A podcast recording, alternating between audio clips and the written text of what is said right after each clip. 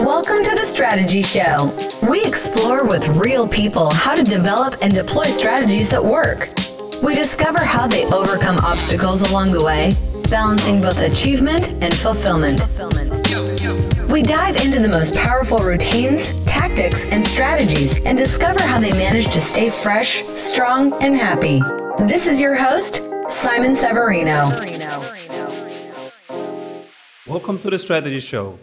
I'm your host, Simon Severino. We are here today with Peter Worth, a global management consultant based in London, UK. He works with the Fortune 500 companies on solving their most relevant business problems. He was also a council member of the Royal Holloway University in London, and he is a qualified sports coach and referee. Peter, it's great to have you on our show. Simon, thank you for inviting me. I look forward to it. Peter, what are you currently creating? Um, I think nowadays creating is an interesting word because it's something that you do all the time. I think what's absolutely key at the moment is trying to find uh, more effective ways to address real clients' problems. And what I'm trying to create at the moment is a little bit more of a um, structured yet unstructured process, which is going to help clients deliver, uh, help clients get um, enhanced results in a more in a more quickly way, more quicker way.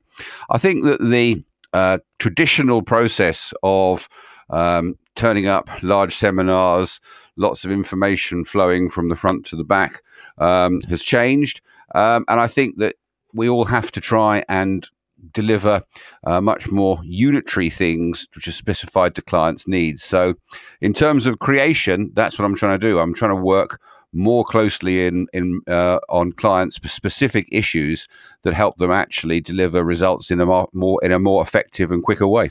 Why do you do what you do? Um, well, it's an interesting story, I, I guess, to all consultants, really. Um, I always said that uh, it's someone I, am someone who gets bored quite easily. Um, I managed before I became a consultant. I was I worked for uh, two or three years in the world as a management trainee in the world of retail here in the UK.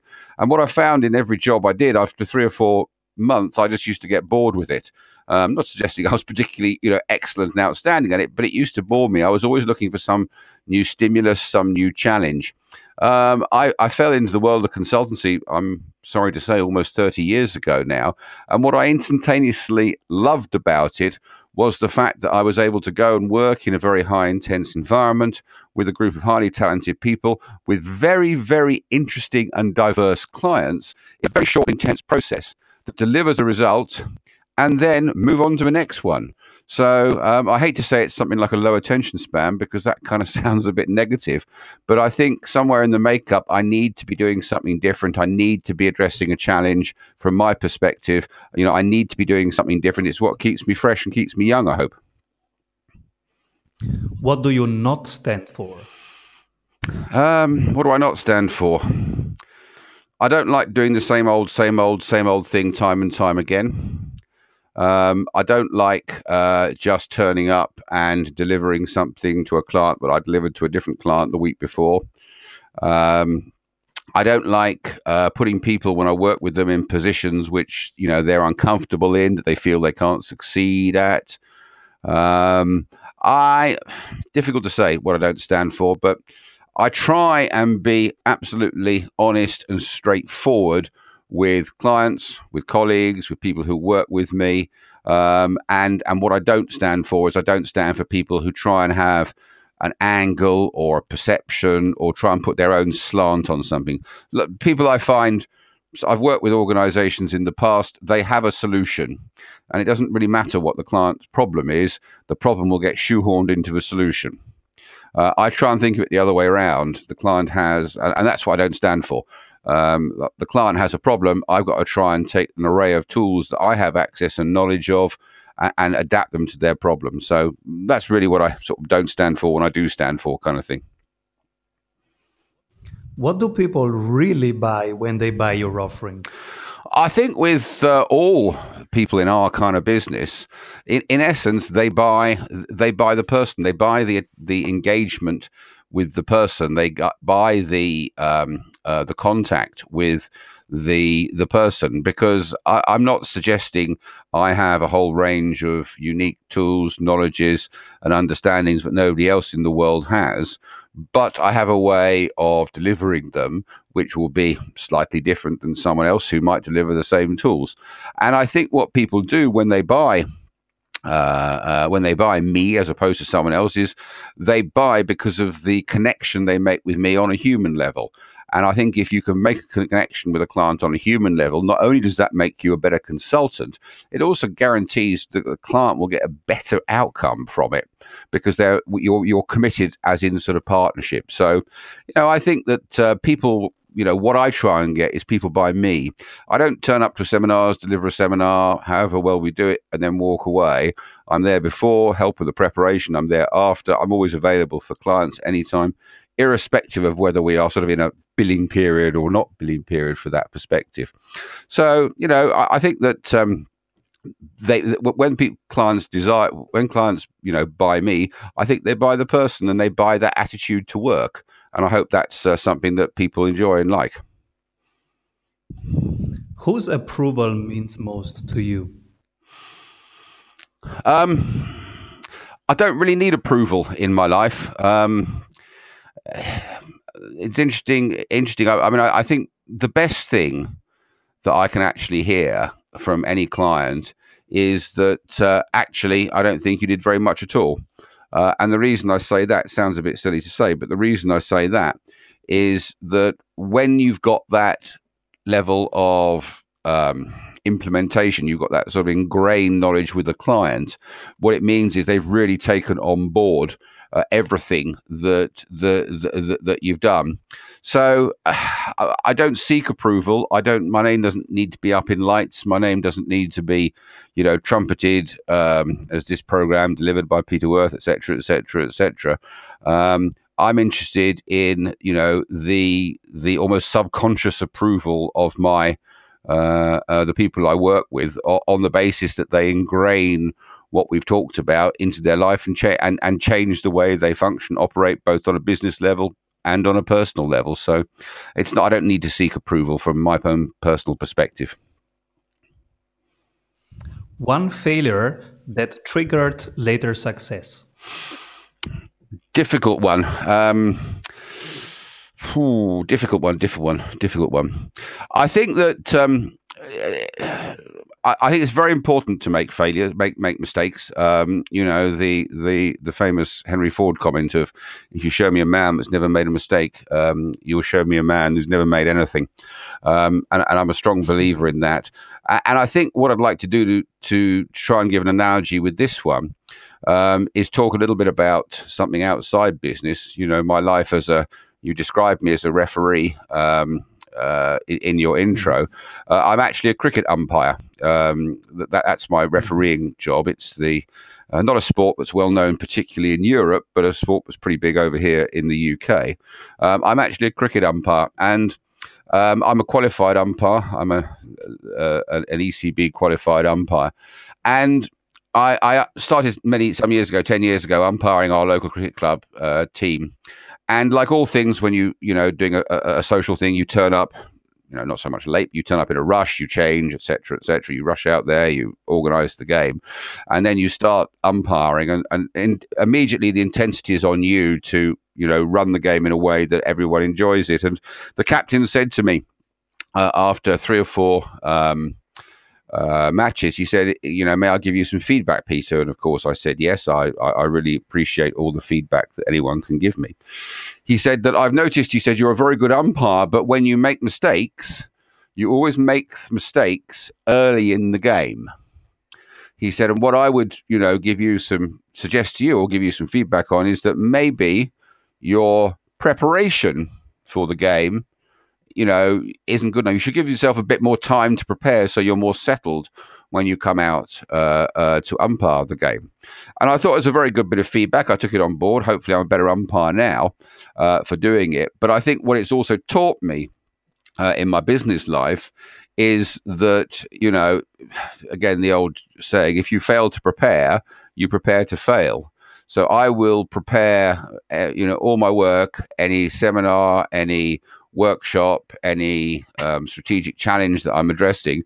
However many times I've worked with the client or the subject before, I'll always prepare it like it's the first time, um, and then that makes me uh, keen, sharp when it comes to uh, working with clients. So I think that's the the the failure. You know, my, my favorite failure. I think that uh, um, that I, I, I work with. I learned from. Sorry. The two people you influenced most and how they describe your impact you had on them. Um, well, um, two people uh, that influenced me most. I think the first one was the the first guy I worked for in consultancy, who's a guy called Richard Steele, and, and he worked for a small consultancy um, in the uh, based in the UK, and we worked also in various parts of Europe and, and the States. Um, and it was when I first started in, in consultancy, and I grew, worked and grew with him for for 10, 11 years. And I think the the major um, point that Richard taught me was that you know actually everything's possible. You know when you come out of a corporate environment into consultancy like i did uh, particularly at the sort of you know junior stroke middle management in my my mid to late 20s um, you know there's always a feeling that you, you can't do this for this reason and you can't do this for this reason and you can't do this for this reason. And i think what richard steele taught me was that it was a um, you know everything was possible. Everything was possible in the uh, uh, in the world of consultancy. It's about organization it's about motivation it's about analyzing things. So i think he i mean that was a valuable lesson which has stayed with me in consultancy uh, throughout the time. The second person um, who who i met was about 15 years ago um, a little bit over maybe. Um, I did some work with a guy called Aubrey Daniels. Um, Aubrey Daniels is known as the the father of behavior based management, the understanding of um, how to actually work with people to to deliver. Uh, improvements. He's written a number of very interesting books um, uh, on the subject. Um, and it was one of those guys who, when I first listened to him, um, you know, coming really from a sort of operational and systemic background, to listen to him talk about how the motivation and how to work with people to get people to change, it really was an eye opener to me. And um, he's a very brilliant man. He's quite an old man now, but like all old consultants, he hasn't retired. He carries on delivering his seminars. A very famous American man who's terrifically, terrifically good guy. And I had some pleasure spending a lot of time with him uh, as he did some speaking tours of the UK, and um, he was great. Um, I, I really enjoyed spending time with him. Current favorite books? Uh, books. Um, I'm a big believer, big lover, say big believer, big lover of books, um, biographies, autobiographies specifically. I like understanding um, how people think um, autobiographies. There are thousands of them around, some of them particularly poor, written as, um, you know, cash cows for the various people. Um, mm. There are a number of uh, interesting books. Uh, a famous one that uh, a, fa- a, famous one over here in the United Kingdom that um, uh, that I read and it really affected me was a book by a, a cricketer. This is my sport, cricket um, a book called Marcus, a book by cricketer Marcus Trescothick, and the book's called Coming Back to Me. Um, and this described uh, a very famous cricketer who basically had a mental disintegration due to depression. Um, and because he was a very famous cricketer and it was um, happened when he was touring playing for England, the the the actual you know almost collapse he had was viv- vividly covered you know almost by modern television on a 24/7 basis. Um, and he was one of the first sports people who has stood up and said you know actually I have a mental illness um, it's called depression and it's okay to talk about it um, you know I think there was always a sort of feeling that in in business in sport that everyone needs to be hard everyone needs to be focused everyone needs to um, you know, man up, if you like, uh, and do these things. Um, and he was the first person who said, "Look, I've got a problem, and I want to talk about it in the world of sport." And a number of people have come out. Uh, it won the uh, the Sunday Times Book of the Year award a number of years ago, and it's a it's a brilliant, brilliant, uh, brilliant, brilliant book. I'm interesting also reading at the moment another. Sorry to bore your listeners with cricket, but this is my big sport. Uh, I'm interested in another interesting autobiography um, by a controversial cricketer. Uh, a very controversial cricketer called Geoffrey Boycott over in this country.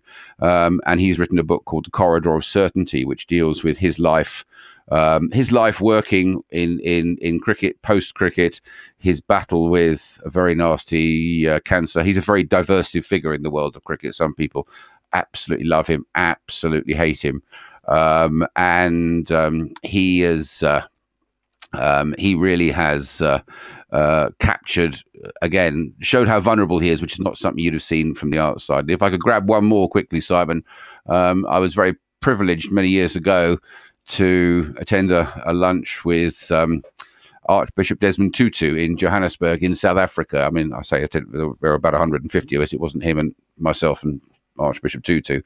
Um, and I listened to him talk about uh, the fight against apartheid that he was a, a leader uh, in in the obviously the 60s and 70s and, and, and 80s. And it was inspirational listening to him. And I, I, bought a copy of his, his book, and he very kindly signed it and autographed it for me. The book called The Rainbow People of God. It's quite an old book now, but inspirational when you think about people who are working against the. Um, working against um, you know, uh, uh, the system, but but with a, a, real view that they what they were doing were right. So um, so I, I, I love all those books. I I, I enjoy books um, generally. I'm um, I think I think it's quite sad that modern modern world try, tends to sort of reduce things to 150 characters or less on a tweet.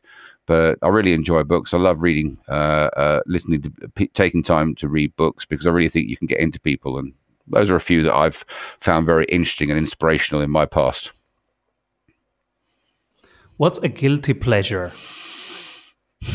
A guilty pleasure? a guilty pleasure. Have I got a guilty pleasure? Yeah, I guess I probably have. Um, I think my guilty pleasure is is in essence in in hard work. I mean, it sounds a silly thing to say, but I, I do actually enjoy working, delivering you know, long time, long days. It is a slightly guilty pleasure. The fact that you can go to bed and you can be so tired out, both intellectually and physically, because you've done a really good day's work, that's a guilty pleasure. I mean, another guilty pleasure would be the opportunity, I think, to use what skills I have in the voluntary environment. I've been very lucky. Um, you introduced me as a counsellor for the Royal, uh, Royal Holloway College, uh, which I did for 11 years. Um, and that was a, a purely voluntary role. Uh, you didn't get paid. You used to get one decent dinner and even a year uh, as kind of in inverted commas your payment for it and it was a it was a, a pleasure for me not necessarily a guilty one just to to the council's made up of about 30 people of different backgrounds to kind of use my um, my background, my skills, my knowledge, and my experience to help an organization that helped me in the past I feel very passionate about um, and do that. So I think that was possibly my guilty pleasure, if that's uh, uh, if that's good enough ex- uh, excuse. It's a very good excuse, and I I am remembering being with you in New York, in Paris, at like two o'clock in the morning, and saying, "Come on, Peter, I think it's good enough." We have to start again at six o'clock tomorrow. we are here to do a very good job, and we are. Yeah, we had some good fun in those times, didn't we, Simon? yes. What did you recently change your mind about? I'm sorry, I missed that question, Simon. What did you recently change your mind about? Hmm. What did I recently change my mind about? Um,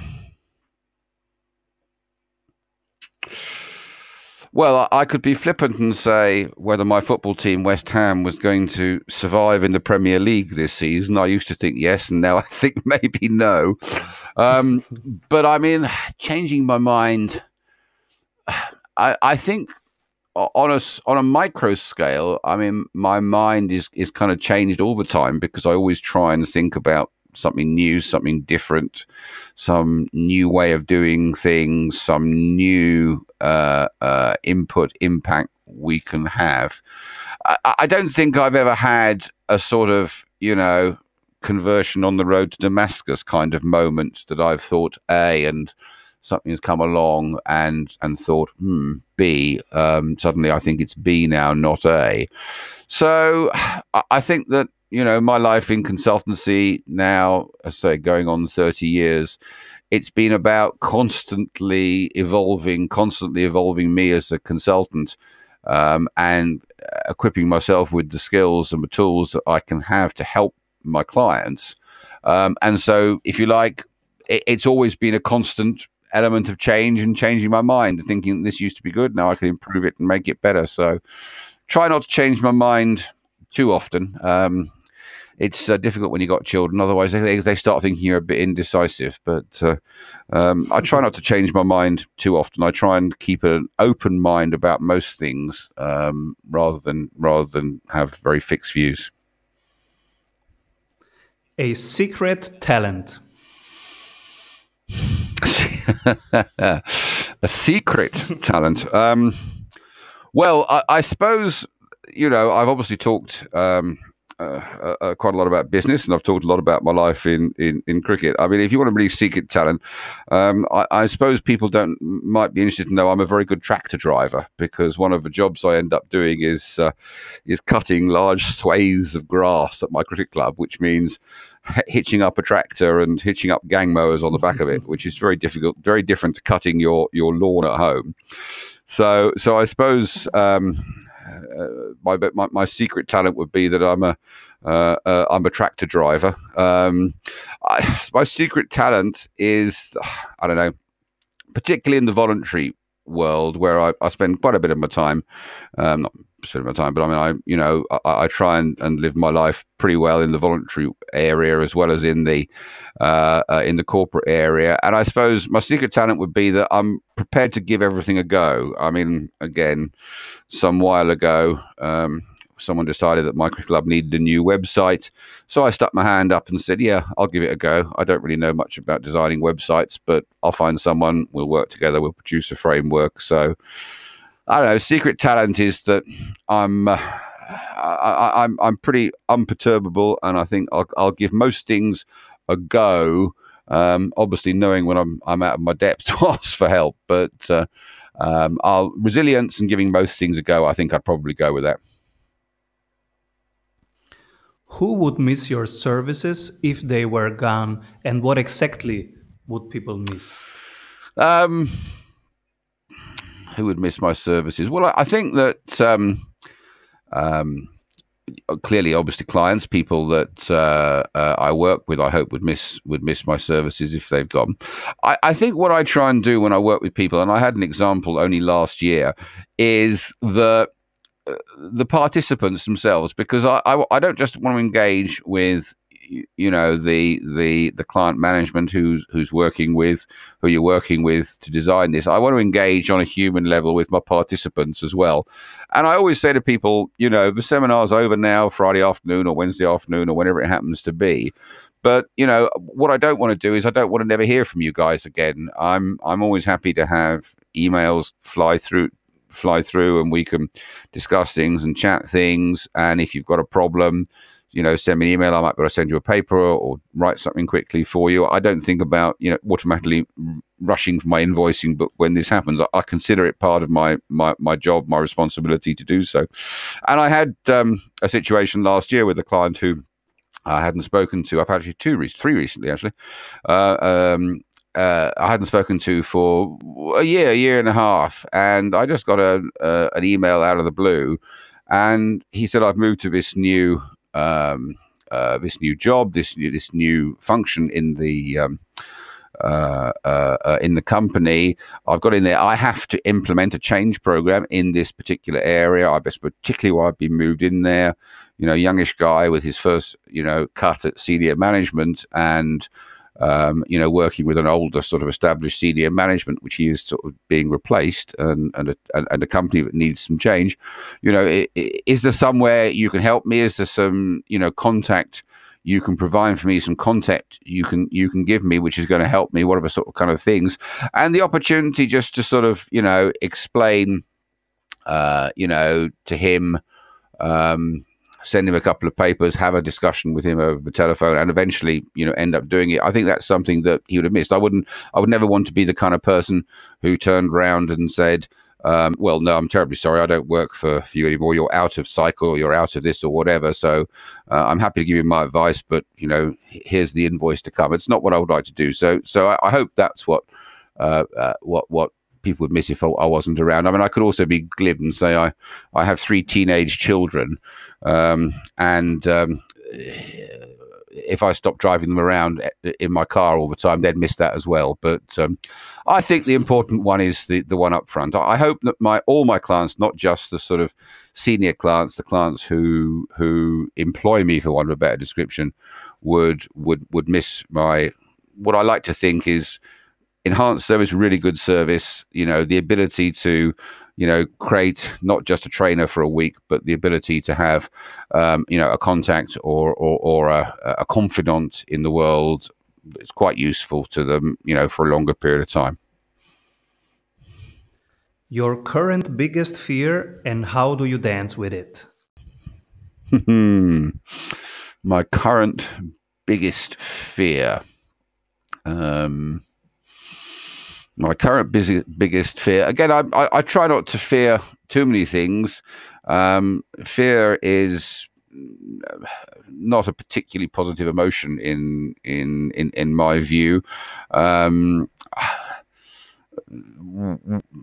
you know, I, I don't really think I have any fears in that sense. I think that one's always looking forward to the future, looking forward to challenges that you can overcome.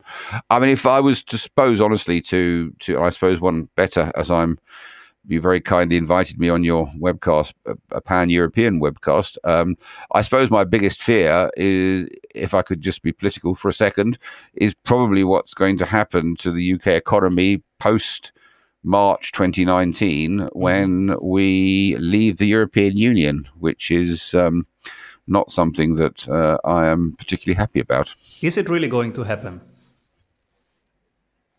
Sorry? There are some discussions about going back. I certainly hope so. Um, there seems to be. I, I, I, certainly hope so. I mean, I, I, I'm. I, I better identify myself as a firm Remainer, um, mm-hmm. not just because the fact that you know, I spent a lot of my time working in Europe as well. I just think that Europe um, is a family. We're all a family, a family of people who come together because we're stronger together than we are apart. And in every family, you have squabbles. Um, you know, in every family, you've got, you know, the X wing of the family that you don't particularly like, or you've got the Y um, you know, dotty aunt who who who upsets people at Christmas parties. but at the end of the day, however much that happens, we are family, and uh, we work. We're stronger together as a family than than apart. Um, and and that's my view, you know, on Europe. I don't think Europe, all Europeans, have to uh, agree with everything that Europe does, but I think we're stronger together. And I, my perception, obviously, being having had the chance to to work in Europe is that, you know, obviously Austrians, Germans, other people from Europe, they also have frustrations with the European Union. And in this country, it is always sold by the people as it's, you know, one enormous great European superstate, which is, you know, believes everything the same, trying to swallow up the UK, which I know for a fact it's not. I hope so. I hope that someone has enough sense to say, that the question we were asked in the referendum, like uh, it, it is a question you can't ask a simple question to a complex you can't ask for a simple answer to a complex question as it was. And i hope that we do get a chance to um, uh, have another democratic for want of a better description because I'm not convinced it was democratic, and we we ha- we have a chance to have a another democratic um, uh, uh, response to it, and um, I, I, hope that uh, the time hasn't ha- is not too late for the country of the UK, of which I'm a member, can collectively come to its senses and realise that what they're about to do is is is embark upon a step into what I consider to be the dark ages, where as where the newspapers in this country triumph every sort of the major triumph seem to be that I'll be able to have a blue passport in the future, not a not not a maroon one anymore, which is absolutely pointless to me one way or the other. Current favorite problems or research questions you are tackling? Um, I think the current my, my current problem, um, and again, at the risk of sounding glib, I don't want it to sound like a problem. I want it to sound like an opportunity. It's an opportunity for people like me, people like you, Simon, and all of us in the business. Is the, I mean, the desire for two things. First of all, clients always want things done more quickly. Um, and that's, a, you know, if you like, the modern the modern way of wanting to get everything done that much more more quickly, more more, more sharply. And secondly, um, I've noticed a trend in um, uh, in the world of, of, of business, and particularly in the sort of development world rather than the consulting world, as I, I span both of them. That a, a, lot of people are moving into more. Um, you know, how can I say it? Seminars which are driven to, you know, driven not necessarily by by management people, but by more um, esoteric people, um, driven by people like you know actors and um, they're splitting seminars up into you know very small working groups. Now i'm all in favor of seminars going to working groups but i do also think there's sort of uh, there's, there's, a small amount of fundamental knowledge that you need to do it and there needs to be sort of coordinated feeling. So i, I think that trying to um, bring together the the understanding of the need for knowledge along with the client's desire for these um, and it's been said to me, these more fun because we want to have fun in our seminars uh, approaches, uh, along with the fact that things need to be uh, tighter and and shorter. I think is the the the current favourite problem I have, and I think it's a challenge, and I think it's a good it's a good challenge. Uh, we're only as good as you know our, what our last customer says about us, um, and um, you know I look forward to designing more interesting and more useful um, things for clients and using you know different types of people with uh, uh, different types of people with clients. What helped you being successful? Um, I'm lucky. I've always worked with a lot of people, a lot of great people. Um, I'm I'm I, I, learn from everybody. It doesn't matter what level I'm in an organization or what level I am in uh, a company or what role I'm, I'm, I'm performing. I like to think I have a learning culture. I, I try and learn every day that uh, I'm at work. Um, I learn from you know a, a, every person that I have the privilege of working with. I learn from every client I have the privilege of work with. Work with. Um, I even learn things from my kids, from my family, which are which are new, different things. So I think the fact that I'm I'm never happy with the status quo, with my own status quo, with my own knowledge, um, is is such that that's what you know what what what what keeps me keen in it. I I just love learning. I love variety. I love learning. I love doing different things. A recent regret. a recent regret. Um, uh, I, I, suppose. I mean, you know, it's it's. Um, it's always easy to to say, isn't it? But um, recently in my life, I, I, suppose you could turn around and say you should spend more time with your friends. Um, um, you know, I, I, I, I lost a friend of mine a couple of weeks ago who was not many, many more years older than me. And although you see a, great deal of him, um, it's always nice to to spend more time with people. So a recent regret, yeah. Sometimes that you don't spend enough time you know, with your friends, just talking outside the business environment would be a particular regret. Although I guess that's obviously because of the the the, the current situation that I'm in. I try not to look back too much, but I think it's taught me that um, you know uh, to spend more time, to make more time, to engage with more people uh, as much as I can uh, on a personal uh, uh, level. So rather than just sort of assume that they'll be, you know, at the function or the cricket club in three or four months' time, to kind of think a bit more like that. So I guess that's possibly a regret at the moment. Yeah. Our beloved Peter Drucker would say, well, then we have to get better at saying no to something. What have you become better at saying no to?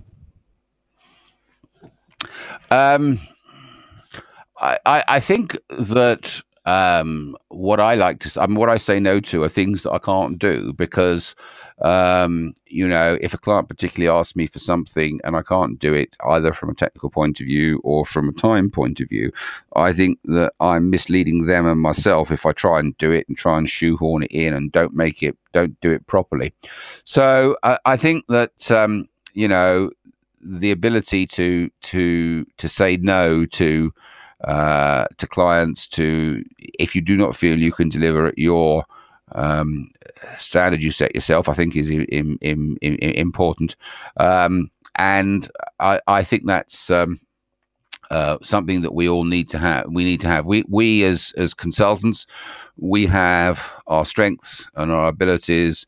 Uh, in in particular areas, and you know, I have the ones that I believe and my clients believe are uh, uh, our strengths and abilities. And I think that when one asks, so when, when one's asked for something outside that, I think one needs the courage to say, no, but I can help you find someone who does do this or this or this. And so not be afraid really to, to sort of say to a client, it's a very big challenge. I totally agree with you. I'm happy to help you work with, work with you on this, but actually you need somebody else who has this kind of knowledge, this kind of specialist knowledge um, of the the situation because it's it's not me and I wouldn't do as good a job as they would. I think that's what, uh, what that's one of the key things to think about. When you find yourself being overcommitted, overscheduled, overwhelmed, how do you get back on track? Um, I'm a I'm a very simple person, Simon, as you know, um, and um, I, I, work with my to do list and when you do, you do in this business keep a keep a process of you, you, do get situations where you think I've got this to do, this do this do this do this do, and I work with a very very simple to do list, whether it's electronic on my Outlook diary or whether it's in my pad of paper, and it's simply a case of making sure you've got all the things written down, and all the things, all the deadlines that you need to do, and that in itself is a healing process. It's a healing process to do that because once you've actually define that. It's it's never a, a, as bad as you think about it in in your mind. And then once you've done that, you it's much easier to put the extra hours in to to do the work because you've you, have you have kind of uh, resolved in your own mind the planning issue and now it's just the application if you if you just start blindly doing things you always got the back of your mind that you've forgotten this and forgotten that and forgotten this and forgotten that so i'm an old traditionalist i simply write out a list of uh, things on my piece of paper. I look at them and think, uh, classify them according to uh, importance and urgency, and I will uh, attack them from top to bottom or bottom to top. It was actually um, Aubrey Daniels who once. Um, who, who once uh, gave me a little trick, which I'll, I'll, I'll pass on to, to you guys about. He, he said that when you've got a list of things to do, all of equal importance, he said what you do is write them on a list, a piece of paper, in the order that you most enjoy doing them. So if you most enjoy doing them, you put the top and then the next one, three, four, all the way down, you know, to the job that you least enjoy doing, which is number 15 on the list. He said, and then what you do is when you work, you start at the bottom of a list and work upwards. He said, and of course, what you do then is you find that every job you do is more and more reinforcing to you and is more and more fun and so keeps you going rather than starting at the top where every job becomes slightly, you know, more unpleasant to do. He said, start at the bottom and work up. And I got to say, I do remember that every now and then as well. Start at the bottom and work up. The best investment you did recently, being it time, energy, or money? I think the best investment, and I think that that um, the best investment I've made, and it is um, an investment which I haven't made enough of, and and that's something I think that Common says the best investment I've made is the time, effort, and energy that I put into my children. I'm very lucky to have three wonderful children. One is just graduating from university. One is about to go to university. Uh, one of them is uh, just doing his his first set of big exams here in the UK at the age of uh, of 16. Uh, I'm immensely proud of them, the way they've uh, the way they've turned out. Um, I'm immensely proud of what they uh, achieved doing, and no amount of effort and energy that I've ever put in them could be called a, a waste of investment. And uh, I hope they all have very good and successful lives. So I think that's the um, that's my investment answer. I think i will take a personal one on that one, if I may. Mm-hmm. The favorite bit of your favorite comedian. The favorite bit of my favorite comedian. Goodness, well, you and I have shared um, mm-hmm. some some interesting uh, uh, looks at the comedian Michael McIntyre, who who is um, very good, of course, the UK, the modern UK uh, comedian, um, and he is lovely because as as uh, as any of your listeners who haven't seen him, he's well worth looking at on on YouTube. Michael McIntyre is his name because he takes normal day to day things and and draws them out into the comedic angles of them. I, I think that was um, was very good. I think uh, I can show my age a little bit by going back a little bit more. And I think that um, before the advent of satellite TV and the sort of mass proliferation of TV, I think some of the the comedians, for want of a better description, in the in the past and comic actors in the past, people like you know uh, Eric Morecambe, Ernie Wise, people who, who grew up on the uh, in, the music halls of the UK and then made it big on, on the TV were very good. I think people like comedic actors like um, David Jason, who shows his or Sir David Jason, I should say, who shows his great strength by being able to go between being intensely funny in comic roles and being very, very good in dramatic roles. Um, they're very good. If you wanted me to tie me down to one particular one, and again, it's something that's easily lookable on YouTube. If any of the listeners want to catch it up, it's if you if you look at uh, dear uh, Eric Morecambe and Ernie Wise. Morecambe Wise did a Christmas sketch with the um, uh, the head of the the, the, London, the, Royal Philharmonic Orchestra, a guy called Sir, Sir Andre Previn. Um, probably 25 years ago now. Um, and you've got the very serious uh, Royal Philharmonic Orchestra there with two brilliant, brilliant comedians, um, Eric Morecambe and Ernie Wise. And that, I think, is a comedy classic if you want to see them do uh, Rachmaninoff's concerto, I think, together. Brilliant, brilliant. Morecambe Wise with Andre Previn. Which skills are you constantly refining? Um, I hope all of them. Um, I'm uh, I come from a learning background. I hope I'm always trying to to um, to refine, to improve my skills. Um, one of the things you started this uh, this interview by talking to you know by saying what was it that got me into consultancy and one of uh, you know as we draw to the close it, it's it's coming full circle one of the reasons that I enjoy this job so much is I'm constantly learning, I'm constantly challenged, I'm constantly different, uh, constantly having to uh, act and react to to clients' demands. So you know, I, I think that I'm always trying to enhance all of my skills, both technical knowledge uh, and uh, delivery skills and, and and and and everything. So I I, de- I don't like the status quo. Um, you know, in my personal life or in my business life, I'm already always constantly trying to improve things. In my personal life, I spend my life, you know, continuing professional development to be a better referee, to be a better coach.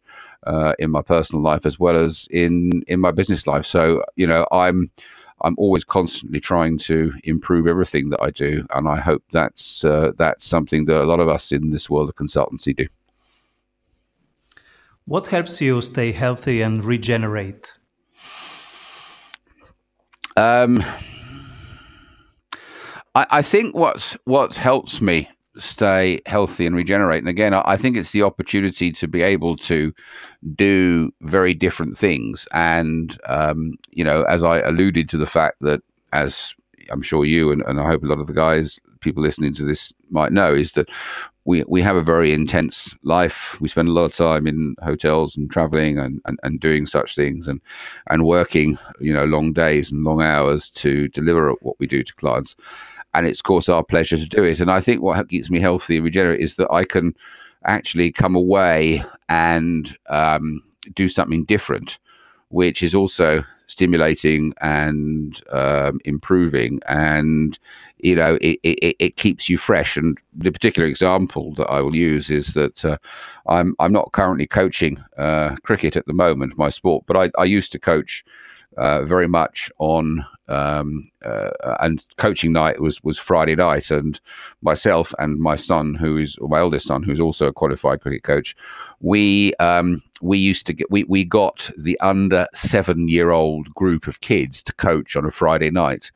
And if you can just put the scenario together that uh, the under sevens who've been at school all week and are completely hyperactive, their parents who've come down to watch and have a nice glass of uh, wine uh, while they watch their kids learning to play cricket. It, is to a certain extent advanced child minding for them. And I, it was terrific fun working with a load of hyperactive seven year old kids who were significantly challenging to everything you want to do whilst trying to coach them in a structured format uh, on a Friday afternoon when you might have spent all week working with the board of directors of you know a top energy company or an engineering company or an oil company or whatever, and they're worried about strategic issues of here and strategic issues of there. And suddenly on Friday night, I'm worried about little Johnny running off to go this way, and the fact that little George has got to go to the toilet over there. And I mean, it's just lovely to have the different sort of thing. It was really challenging, tiring, but it was just fantastic because it was different, and that's what I enjoyed about it. Beautiful. What's on your bucket list and what would you like to experience or see in the next years? Um, I interesting bucket list, isn't it? Um, I, I, I knocked one thing off my bucket list a few years ago, um, which I, I, must talk again. You know, I've talked a bit about my family. I've talked a little bit about cricket, and one of the things I really wanted to do was be was still be able to play a proper um, competitive game of cricket with both my sons um, at the same time. I never managed it with my father, but uh, um, I managed to do it with my sons, and I've done it a couple of times since. Um, so, so that was one thing off my bucket list. I think on my bucket list at the moment um, is is a couple of things. First of all, I've travelled a, a great deal all over the world, and the difficulty we have with us is, as you know, we travel and we travel all the time. We never see anything because we spend our life going from airports to hotels. And and one place I've never traveled to, and when I do, I will go and look at it and see it is San Francisco. It's always been on my uh, my bucket list to get to San Francisco. I've never been there. Um, what else would I like to see? Um, in, to go back to sporting um, uh, category, um, I would like to go and watch baseball in America. Big baseball fan I am as well, um, and I'd like to go and see uh, watch some baseball um, um, in America. Uh, on my bucket list, I'd like to see obviously all my kids nicely happy and settled and content in their lives as you know as they get to a stage now where they're all of them adults well, not quite all of them, but they're very close to becoming adults. So I'd like to see them happy uh, uh, and settled um, uh, in their own their own lives, and still make that transition from being a parent to a friend. I hope with them. Um, so yeah, I think that's my my my bucket list that I want to do. Is there something I forgot to ask? No, I think it's been a uh, a pretty comprehensive uh, discussion. It's been um, it's been great fun, sort of having a chance to sit and shoot the breeze, as they say, uh, with you. I hope that uh, that uh, something has been of interest to your listeners. I hope that um, it, it's had me a chance to think about a few things when when when we discuss this in advance, and I hope that uh, I've given a little insight to some of your people about the life and role of a UK remaining remain supporting cricket coach, uh, consistent parent, management consultant who's old enough now to should have spent 30 years in the business and should know better. But uh, it's been great fun. I think you've asked everything, Simon. It's been great fun talking to you, my friend. Thank you, my friend, for being part of the strategy show. And you, our listeners, you will find the resources we mentioned as always in the show notes as and on strategysprints.com. If you want others to help find this show, you can leave a comment on YouTube or iTunes and recommend the show in your social networks. Keep rocking. Happy day, Simon.